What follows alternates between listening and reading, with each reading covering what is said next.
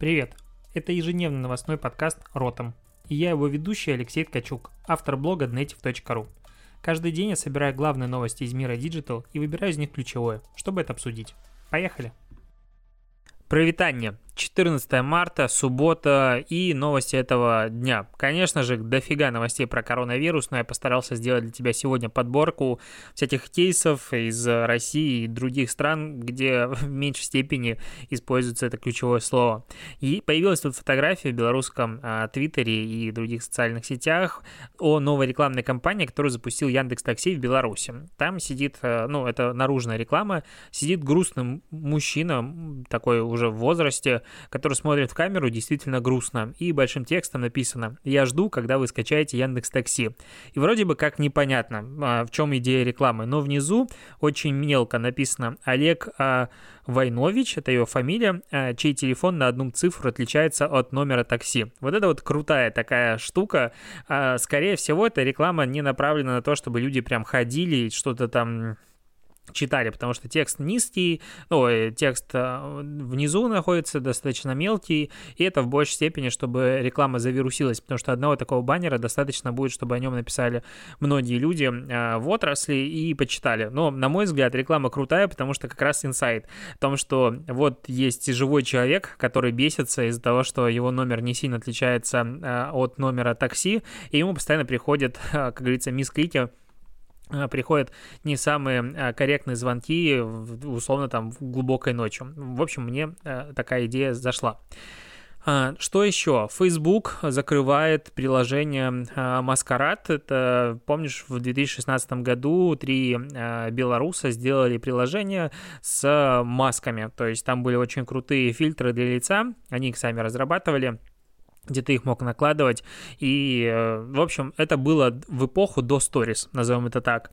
Его, это приложение практически сразу купил Facebook за какое-то количество большое денег, не говорится о, о чем. И вот сейчас появилась новость о том, что 13 апреля 2020 э, года, соответственно, меньше чем через месяц, Маскарад пропадает из App Store и Google Play и перестает работать на смартфонах и планшетах за это время э, как бы эффектами, которые были созданы с их помощью, воспользовалось огромное количество людей, там миллиард. По сути, как бы, как я для себя это представляю, возможно, я не прав, но вся экосистема дополненной реальности именно масок в Instagram, Facebook, она в основу э, лег, лег как раз маскарад, что, на мой взгляд, круто и приятно осознавать, что ребята из наших стран вот так сильно могут повлиять в какой-то э, мере на отрасль индустрии.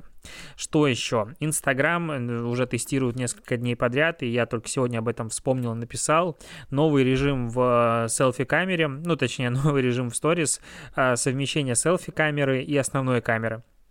То есть ты снимаешь какое-то, не знаю, видео или фото, и при этом можешь дополнительно снимать э, в небольшом окошке свое лицо формата «Вау, как тут круто!». Это для тех, кому очень важно показать, что происходит вокруг, типа классный закат, но при этом оставить это без своих эмоций не получается. Но в целом, на мой взгляд, это будет очень популярный режим камер, потому что все-таки, как бы красиво не было вокруг, людям очень нравится смотреть на других людей. Не зря большая часть прямых эфиров стартует в режиме э, селфи-камеры, даже статистика была, и этот режим явно найдет э, дофига популярности, потому что, потому что он классный, потому что люди смогут совместить э, несколько видов э, фотографий. А, по поводу коронавируса, наверное, пара новостей. Очень коротко. Во ВКонтакте появилась внизу слева, там раньше была информация о о чем там была информация-то раньше?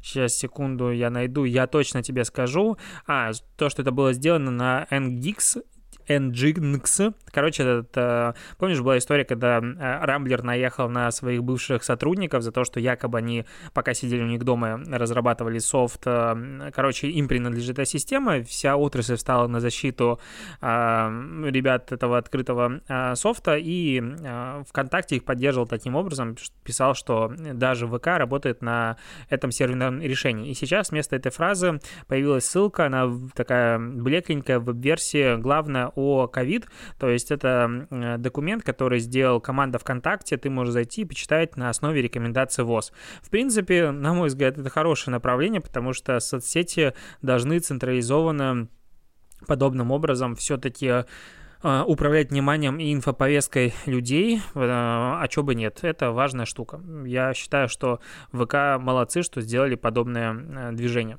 И еще немножечко про коронавирус. Так, еще немножечко про коронавирус. Появилась статистика по данным сервиса OpenTable. Это, как я понимаю, агрегатор, в котором ты можешь бронировать э, рестораны э, для посещения. А статистика о том, как изменяется динамика как сказать, бронирование э, мест, заведений в разных городах э, относительно этого года и предыдущего года. И если э, в, в середине февраля по большей части Америки, допустим, если брать как наибольшее количество представленных здесь ресторанов в этой инфографике, был либо рост, даже в некоторых местах наблюдался до 100%, то рост практически везде остановился в конце февраля, и с начала марта идет огромный отток, и вот на последнюю дату, которая есть статистики, 12 марта, э, во всех городах минимальное снижение количества брони через именно этот сервис от 20%. Есть города, в которых, допустим, в Сан-Франциско падение началось еще 28 февраля, и каждый день оно росло, росло, росло, начиная с 8%, сейчас 51%, и, видимо, будет продолжаться продолжается и дальше. То есть э, весь ресторанный бизнес испытывает огромнейшие проблемы и дальше, и это видно вот в данном случае наконец-то не с точки зрения типа, мне кажется, никто туда не ходит, а с точки зрения именно статистики по бронированию. Конечно, можно сказать, что из-за того, что люди вообще никуда не ходят, теперь нет смысла бронировать а, заведение, потому что там всегда пусто, но мне кажется, все-таки проблема в том, что люди стараются не выходить из дома.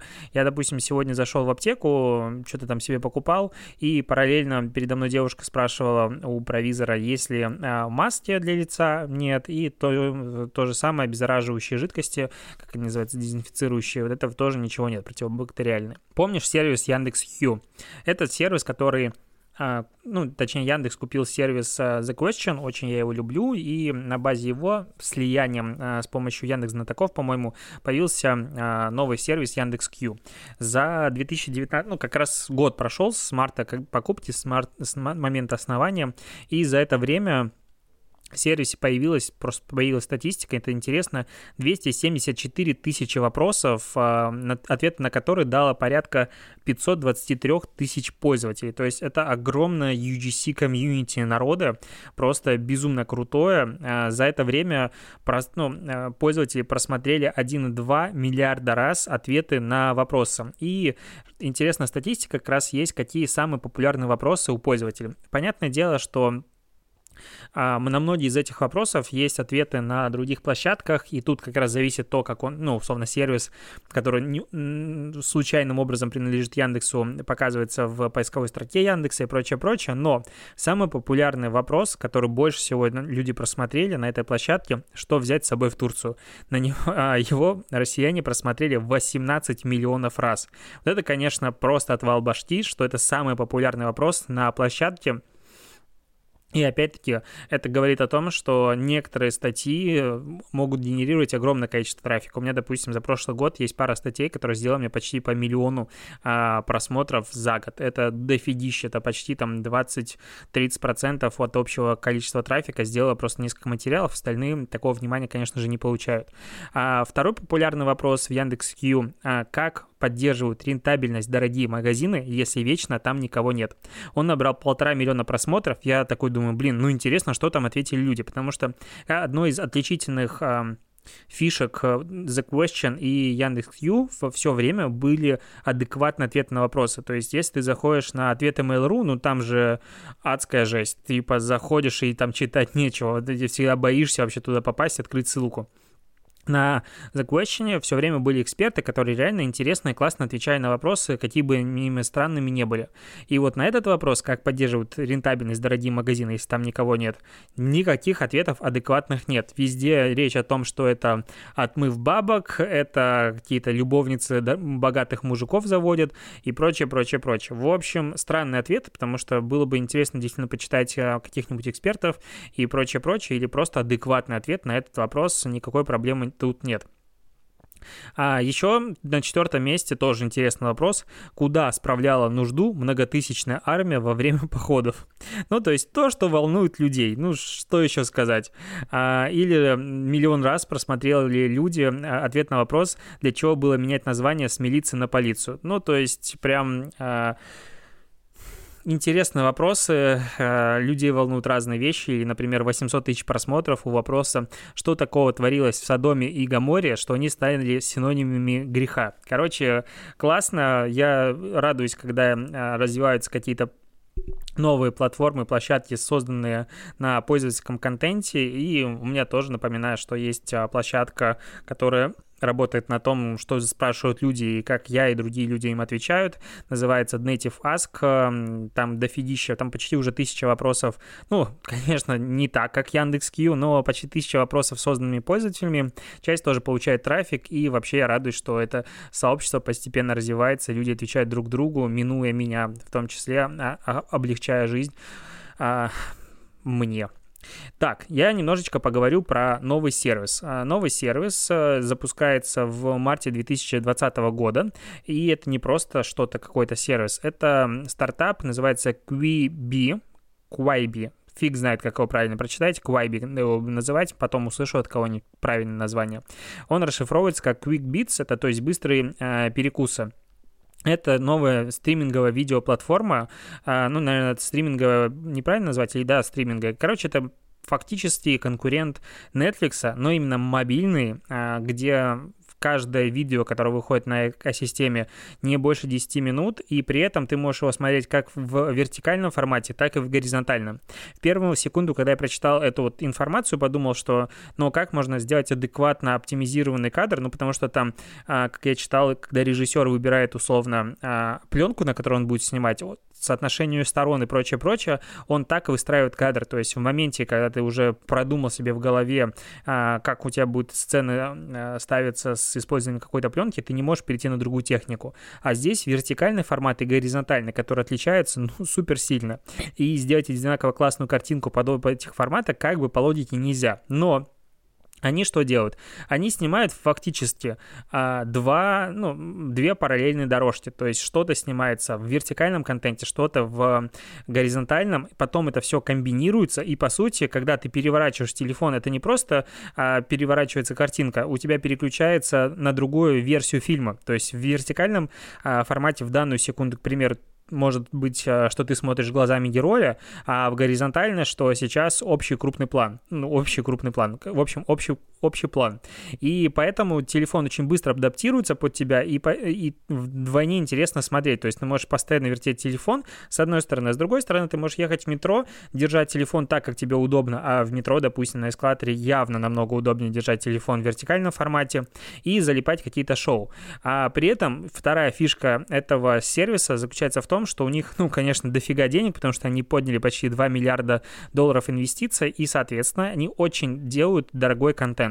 То есть они решили инвестировать прям а, много денег в тот контент, который они создают, чтобы конкурировать с крупными а, сервисами. То есть там а, будет а, находиться три формата а, ну, видеоконтента, назовем это так. Это флагманские фильмы маяки. Сейчас я объясню, что это короткометражки и документальные ролики.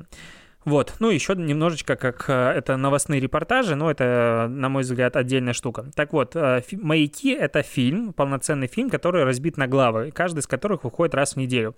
Соответственно, двухчасовая картина может занимать до 12 глав, которые выходят там, ну, по сути, в районе трех месяцев. И когда он весь вышел, тогда ты можешь его смотреть комплексно полностью. Это, конечно же, делается еще и для того, такого разбивка, не только потому, что люди там любят а, короткий контент, и мы живем в век э, фастфуд контента, но, на мой взгляд, еще и потому, что если сейчас э, ты начнешь выкладывать фильмы, их посмотрят, условно говоря, за неделю, а завтра ты не сможешь ничего смотреть. И как бы, из, э, а если начать выкладывать кратко, ну, короткий контент, но каждый день.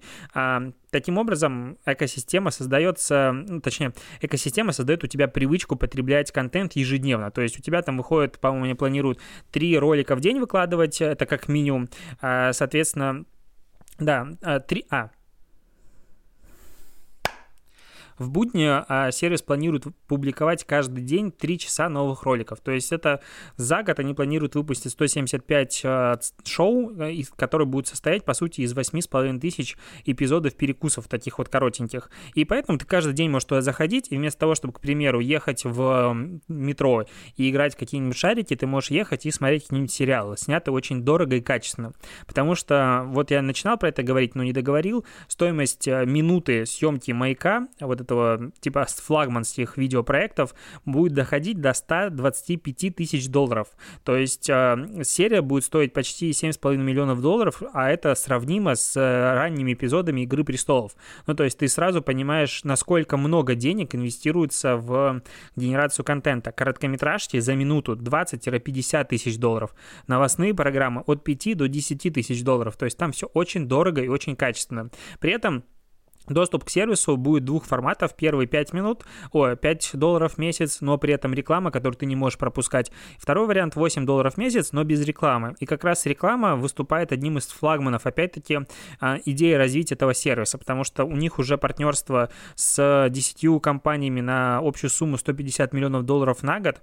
Там а, самые крупные бренды формата Lay's, а, Budweiser, Pepsi и так далее. И при этом реклама, она аналогично адаптируется из горизонтальной горизонтального формата в вертикальный. В общем, технология будет явно развиваться. Я желаю только удачи и успехов именно этому сервису, потому что, на мой взгляд, это что-то новое, потому что реально снимается параллельно два типа контента, один отдельный вертикальный, один отдельно э, горизонтальный. Это реально круто, мне дико заходит эта идея, и как раз-таки в данном случае 10-минутные э, выпуски, они оправданы не тем, что люди там, э, как сказать, не хотят смотреть длинный контент. Посмотри на YouTube, там, блин, сейчас ролики. А, я, если нахожу интересный ролик, короче, 30 минут, я расстраиваюсь, потому что я хочу его смотреть дольше. Ну, так вот для меня по телеку его смотрю. А здесь э, с точки зрения как раз-таки ситуации потребления. Ты где-то идешь на ходу, поэтому ты смотришь короткий контент вместо того, чтобы, допустим, играть. И это реально очень крутая тема, мне дико прям нравится. Э, я, наверное, на этом закончу, потому что завтра еще воскресенье, а на воскресенье надо рассказывать кейсы, у меня их набралось небольшое количество. Спасибо, что дослушиваешь, услышимся с тобой завтра и пока.